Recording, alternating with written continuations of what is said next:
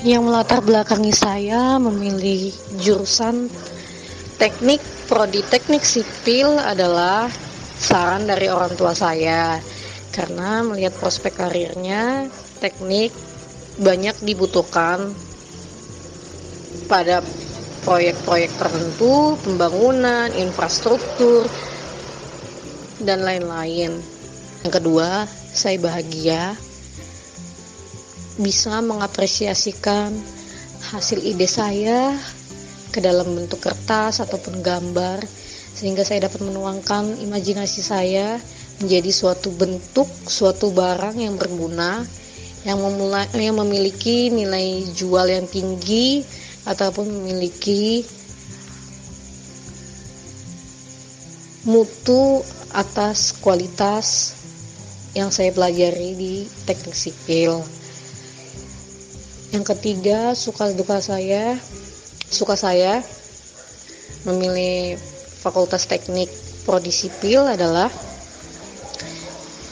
saya bisa bereksperimen pada bidang tanah, pada bidang air, pada bidang aspal, beton, dan saya mulai memahami serta mengerti apa arti apa arti teknik sipil yang sesungguhnya?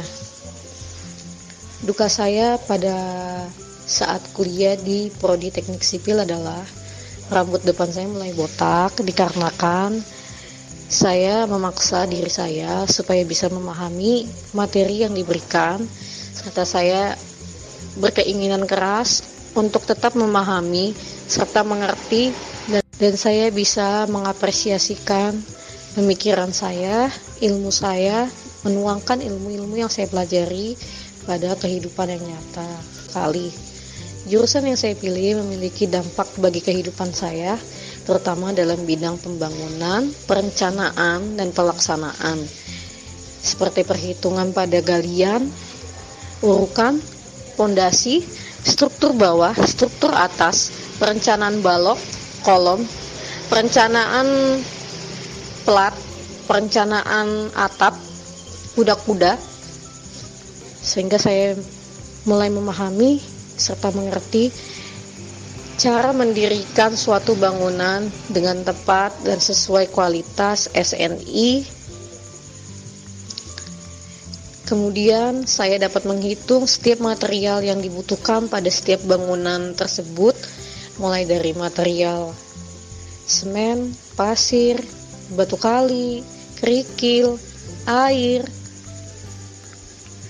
sampai ke dalam material interior seperti pintu, kusen, daun pintu, dan interior lainnya.